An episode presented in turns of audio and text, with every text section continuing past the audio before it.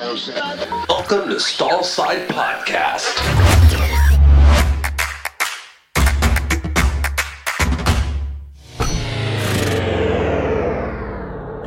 Hey Bart, how you doing today? I'm great, Peter. How are you today? Good, thanks. Uh, interesting show today. Interesting show. You know, we thought we'd take a little bit more of a serious uh, side of this today, and and there's the mental health. Um, side of, aspect of things hits veterinarians just as hard or harder than other industries and there's a great organization that, that helps with that and we brought them in today Yeah, we're going to talk to Dr. Melanie Goebel from Not One More Vet, and that is an organisation that uh, provides a listening post for uh, veterinarians uh, te- and their technical support staff who are having trouble um, coping with the stresses of their careers.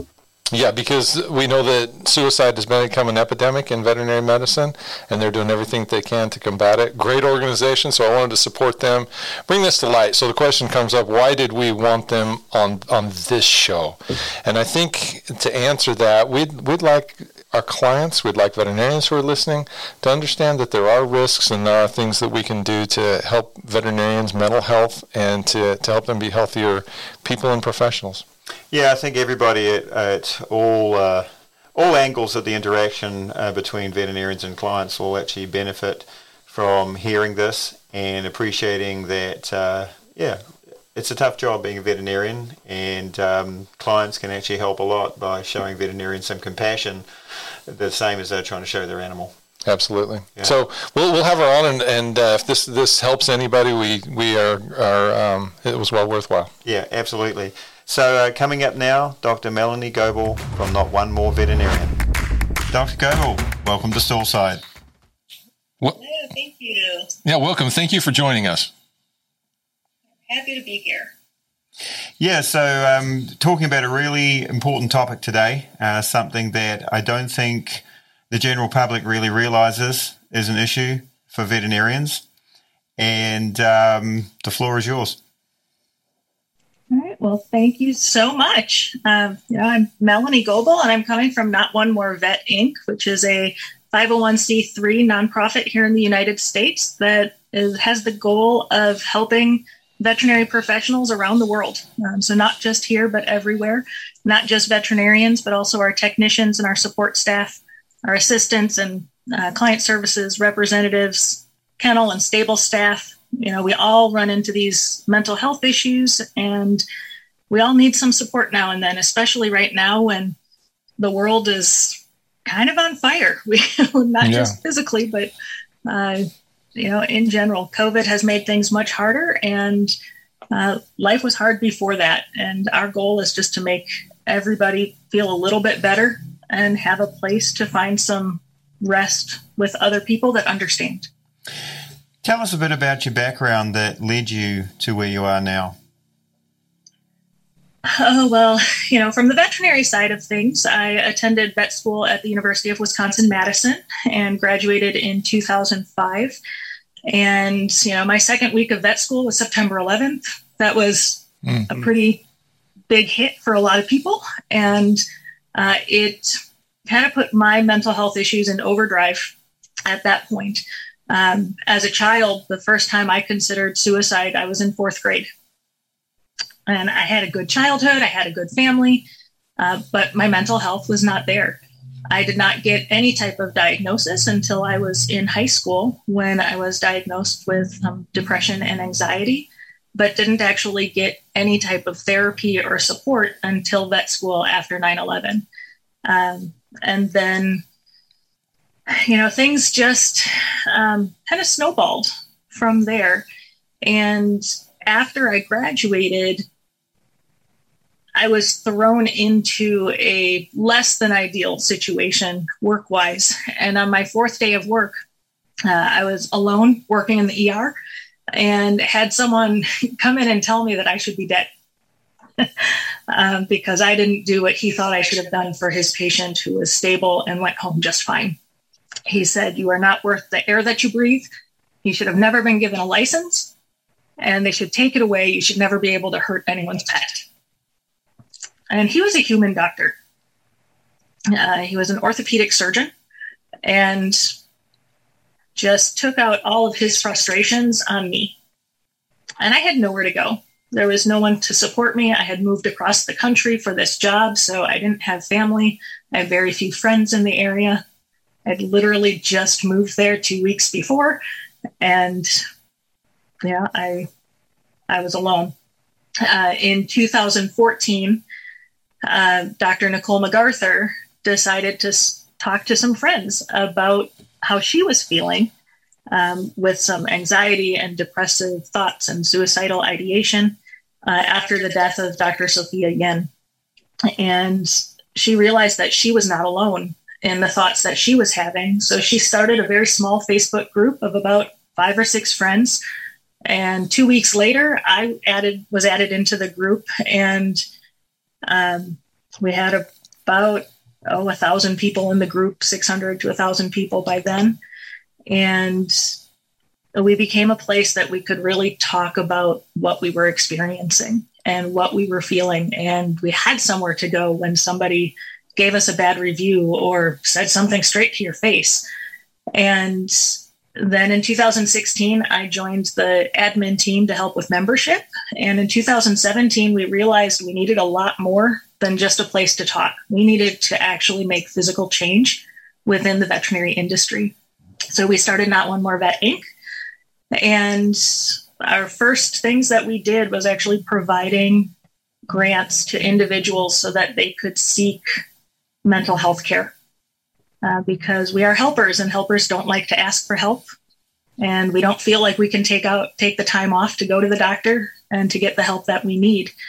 So that's where we started and that's what pushes us forward every day is trying to save one more life not just our veterinary patients but our uh, human colleagues as well now, that's, interesting. You have an, not just an outsider's view and, and, want to help other people, but you have an insider's view of, of the problems. And I'm sure that's incredibly helpful to help you relate. And, you know, that, that uh, story you told about the surgeon that gave you the what for, I don't think people recognize, and I, I've watched this not just with my colleagues, but gosh, in the line at the grocery store at Lowe's, people get impatient.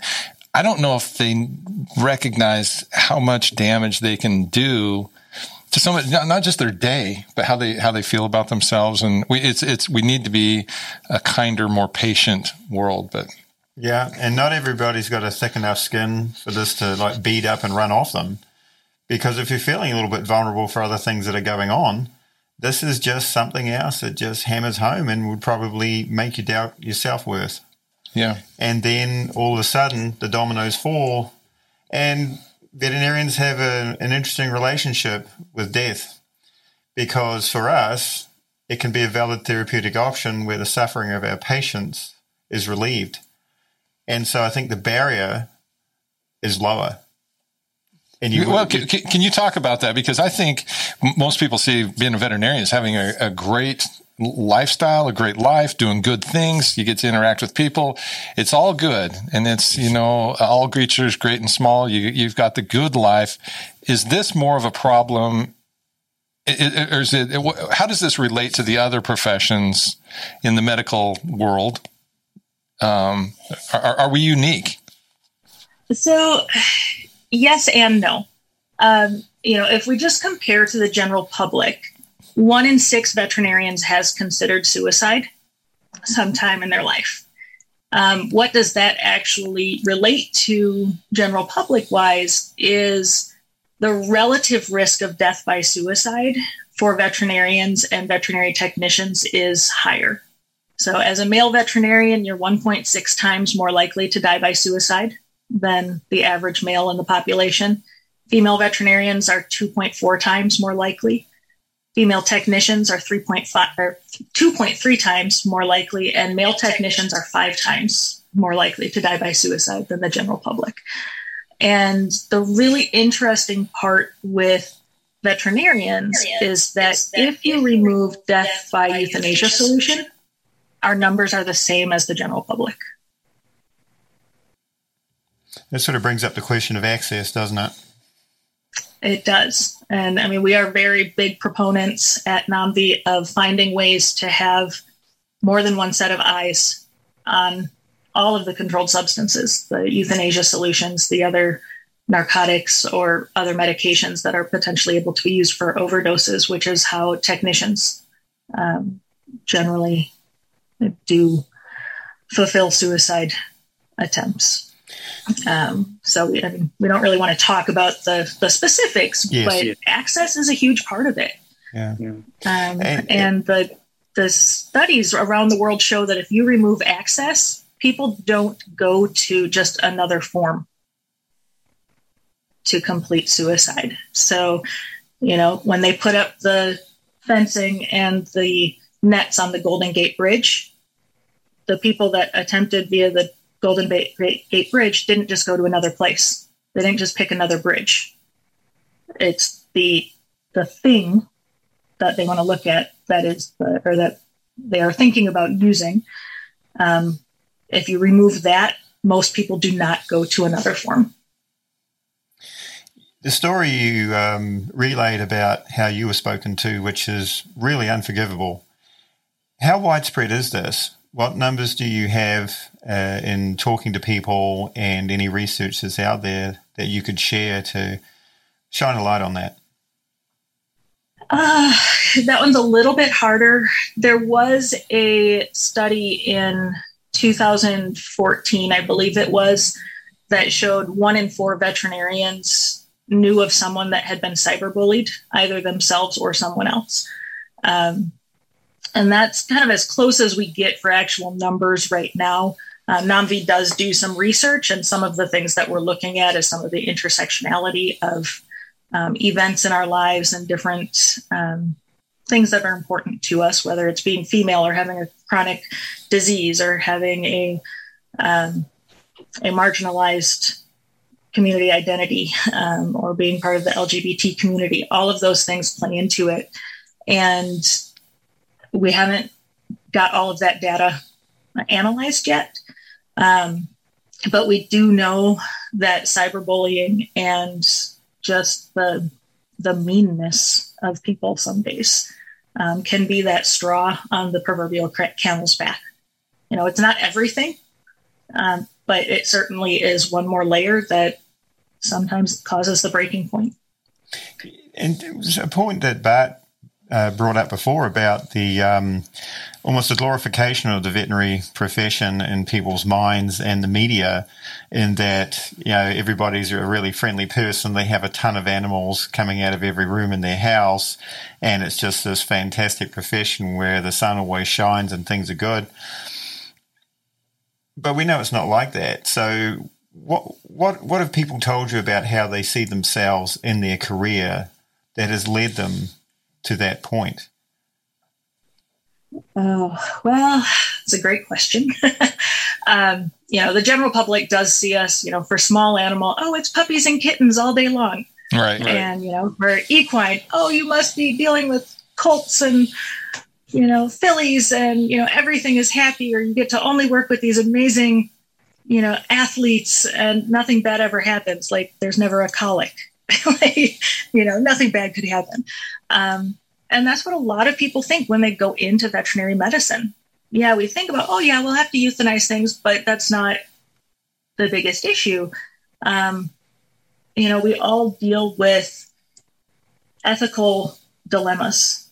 You know, the people that come in and they want to euthanize for convenience the people that want to euthanize because they don't want to treat XYZ problem. They just don't want to put the money into it, um, into the, the patient and the solution or the diagnostics. Or even if they do, then they yell at us for what it costs. And that, uh, those are some of the big things that people come to us with. Um, you know, uh, within the forums. I won't give any specifics because, you know, it's a, a private place for people to talk. Um, but we, we get people every day that come in with, hey, this situation happened today and it just is really burdening my soul. You know, I had a great day until, and then the story comes out about the patient that they did everything for, but they still died um, the patient that they did everything for, the patient lived, but the owner got upset by something or other and then filed a board complaint. And we're just like, what what is going on here? Um, you know, in 2012, a study was done that 91% of veterinarians polled faced an ethical or moral moral dilemma every week, and a lot of those, I think it was over 50%, it was every day that we had a moral dilemma that we had to to really fight with. And it's not something that we put on the client and we don't put it on the patient, but we take it home and it just sits and it burrows into our souls. And that's one of the things that we'd really like to change. And I believe that we can uh, when we can learn to practice empathy with boundaries, that we can show compassion and we can show that empathy, but we learn how not to take it home and not to have it burrow into us. Yeah, and I think that's tough for a lot of us to learn how to do because you know if I'm having troubles with a with a patient, with a client, you know, and I'm having a bad day. You know what? Unfortunately, sometimes my kids had bad days, and, my, and I didn't get along with my wife, and that stuff that stuff got carried home with you, and that's I, I we do we take it home, we take it serious. It's it's what we live for, and it, it's hard to do. I did have one veterinarian that I know of that that handled it pretty well, and and he wore a necklace and um, every that's he said that's where he kept all his troubles, all his burdens, all his problems, and symbolically every day when he'd go home, he'd take that off and hang it on a on a keychain on a on a on a ring in the garage, and that's where it stayed. And I, I thought that was, you know, that that symbolism to say, hey, I'm walking in, and, and my, my, family doesn't have to take this burden too. And I, I think that was a very healthy way to approach it and to look at it. Yes, having time for other outlets, I suppose, is to be stress relieving and something else that's creative. I dig in the garden. You can yeah. actually solve you can solve a lot of problems with a shovel because you can just yeah you just sort of get that out there and you can just you know just work your way through it and you just go into the house and just leave everything in the garden or leave everything at work. It's difficult. You mentioned cyberbullying before. Um, social media. How can veterinarians cope with that onslaught? I mean, how do, how do you tell people to say, hey, you know, it's just social media because it looks so overwhelming when people are getting hounded? Yeah, it, it is overwhelming. um, you know, one, I will say that if any veterinarian um, or veterinary clinic is dealing with cyberbullying, that they have an active issue. Uh, one, the AVMA does have a um, a hotline that you can call, and you get a certain amount of time free with the some cyberbullying um, people that can help you with that. Um, but also reach out to NOMV. We do have a cyberbullying toolkit. Uh, we're also working on developing um, a bigger program, both for um, being proactive to avoid some of the cyberbullying, as well as what to do when you're starting to have a problem um, with cyberbullying. And because we know this is such a big deal. Uh, so that is one of our current initiatives. Um, we have some stuff available already, and we're working on a, a more comprehensive um, tool for that. Uh, but the big thing is one to remember that if you respond to someone, you are actually responding to everybody that is looking at that post or at that comment. You're not necessarily responding to the person. Uh, so, yes, you can say, please call the clinic. We would love to talk to you about this one on one. You know, put out there that you're willing to talk about it. Um, you know, we don't want to necessarily put out all of the details uh, because that's illegal in many states. Um, just because someone can put down everything that they want on the internet, we can't always respond that way um, because of confidential information.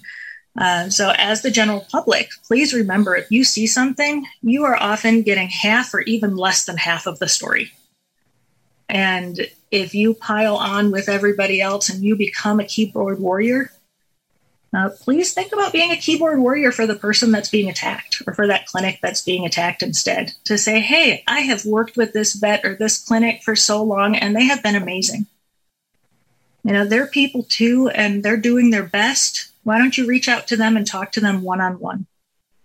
And you know, really just recognize that we are people and we are doing the best we can. We got into veterinary medicine in order to heal and to bring good to the world.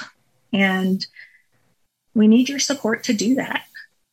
You know, and if you're the clinic, then either, you know, well, it, when it starts, close off, close off reviews for the moment so that you can breathe and to take a moment to plan. Uh, ideally, have a plan beforehand yeah. so that it's not just a reactive behavior because our natural human responses are to defend ourselves. And it's important to do that, but you have to do it smartly. And you have to do it with a plan on hand. Otherwise, it can get much worse. Um, and having someone to bounce off some of the ideas hey, how should I respond to this? Now that's one of the things that we do within the forums is, you know, say, hey, this was the situation. This is what the person wrote to us. How should I respond? And most of the time, it's, you know, we are so sorry that XYZ happened. You know, we very much care for Fluffy, uh, you know, and we have done everything we can from our end, but we understand that there must be some miscommunication. We'd love to talk to you one on one. You know, and if we can't provide the care you need, then we're happy to send your records to someone that can meet your needs needs. And, you know, really just recognize that the people are also lashing out because of emotions. We just don't have that luxury. Yeah, and I, unfortunately, you know, the, what the world needs is more kindness, more understanding, and more patience. But the unfortunate part is, is we're, we're trending the other way. We're, we're trending to being more critical and and hiding behind the keyboard and saying whatever nasty things people there's there's some real cowardice in in some of the the bullying that goes on that is done in the in the basement on the keyboard and it's um mm-hmm. you know some some of it is like Peter said it's unforgivable you know one of the things that you said was one out of 6 veterinarians have seriously contemplated suicide but what that but what I also heard is if, if you've had those those thoughts or um, th- that deep depression, um, that means that five out of six of your colleagues can't relate with you. What what outlets, what um, what resources do people have if they find themselves in a dangerous spot? So, not one more vet. Um, our Facebook group, or not one more vet support staff. Uh, we also have not one more vet student um, for veterinary students because they're just starting to get into all of this as well. Um, you know, we're here for you. Our goal is to be there. And if you don't want your colleagues to know it's you, we have ways for you to share your story anonymously so you can get the support without the stigma. Um, so that's that's a big one. Uh, I am 100,000% on board for everyone, not just veterinary professionals, but everyone to have a therapist. Uh, you know, we all have things that we're going through, and they're not all suicide ideation and depression and anxiety, but we all have something. And therapists help us to understand what we're feeling so that we can address those feelings and to grow from them and with them. So, I mean, I would not have been able to get through this pandemic without my therapist, Christy. She's amazing. I love her. Um, you know, my first session with her was actually canceled because of COVID. Mm. uh, so, I have never met her in person. It has all been virtual. Um, but she's amazing and has helped me really address a lot of the anger and the sadness and the depression and the anxiety that I have had over the last 18, 19 months, where it just feels like no one is doing anything to make anything better. And everyone is just fighting. Yeah. it just, it's been hard. Um, so, finding a therapist is one thing. Um, having a support system you know, you can't just be at work all day long and then not have anything when you get home. It's not healthy. Um, and so working 20 hours a day all year round, I mean, it's one thing if it's foaling season, it's another if it's, you know, not foaling season. you know, you have to make sure that you have something outside of work and even outside of family. You know, you you can't always rely on the same people to help you because it's just as exhausting for them. Yeah, thank you. I think those are good. That's good advice. And I think one of the, you know, we talked about the, the, the downside of where the world's trending. I think one of the positive things that's happened in, in my lifetime is we recognize mental illness as a real thing and not something you just suck it up and, and make it through. Um, so I think that's positive that we've, we've been able to talk about things and people are more open about it and it doesn't have the same stigma that it did associated with it 20 years ago or even 10 years ago. I mean, really interesting is that, um, during the pandemic, the suicide rate, especially in white Americans, has decreased. Uh, and I think a lot of that is because people are reaching out and are talking to each other, and they're making a point of having connections. Um, when in the past, no one would have noticed because we were so busy doing all the things. Um, we were too busy being human doings, not human beings and you know that's been good. Yeah. Unfortunately, that doesn't cross over all of the ethnic um, boundaries in the country. Um, you know, as a Black American, you're still at the same high rate of suicide risk as you were before. Um, and that's something that we do need to be aware of. Um, our members of our world that are not white, are not straight are not you know our our normal average person that you know a white american thinks of if you're outside of the norm um, you're still at high risk. And so we really need to be present for other people not just those that look and sound like us. You know one of the interesting things i found when i was researching uh, suicide rates among teens anyway um, and, and, I think this ties into what you brought about the social networking is the, the rural states, the states with lowest po- density of population have the highest rates of teen suicide, which just absolutely floored me. So it's, it's, you know, the Wyomings, Utahs, Idaho, those, those densely or those less densely populated states were, were much higher than say New York. So I, I can only guess that that has to do with your social interaction and how important that that is.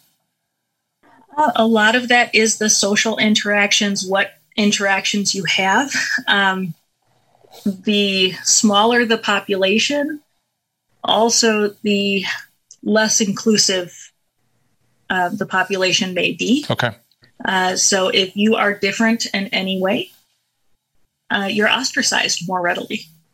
And that puts you even farther away. So then all you have is social media because you don't have someone face to face and then once you do the social media, then you run into all the risks with the keyboard warriors. Yeah. Um, and the risk factors there. Um, there's also significantly lower rates of uh, uh, ability to seek mental health care, um, as well as just other social services. Uh, the social services available in rural communities are significantly smaller. Um, so if you are a victim of assault, if you are um, an LGBTQ individual, if you are, you know, just pick a thing, um, you have less opportunity to have someone there to be able to support you. Um, even if you are looking at um, abuse and so forth that is illegal you're often not believed if that other person is a upstanding citizen in the community. Um, you know, if you're different, you're not going to be listened to the same way, and that's uh, that causes long-term damage to a lot of people. No, those are those are really good points. I'm glad you brought those out. So you talked a lot about what what uh, you can do for us, what you can do for veterinarians. How can we help you? Uh, so many things, so many things. Um, you know, as far as not one more vet goes, uh, financially, we can always use more assistance. Uh, www.nomv.org is our website. Uh, and then we're not one more vet Inc. on Facebook. Um, donations help us do a lot of work. One of our major programs is our grants program that helps individuals in uh, in crisis.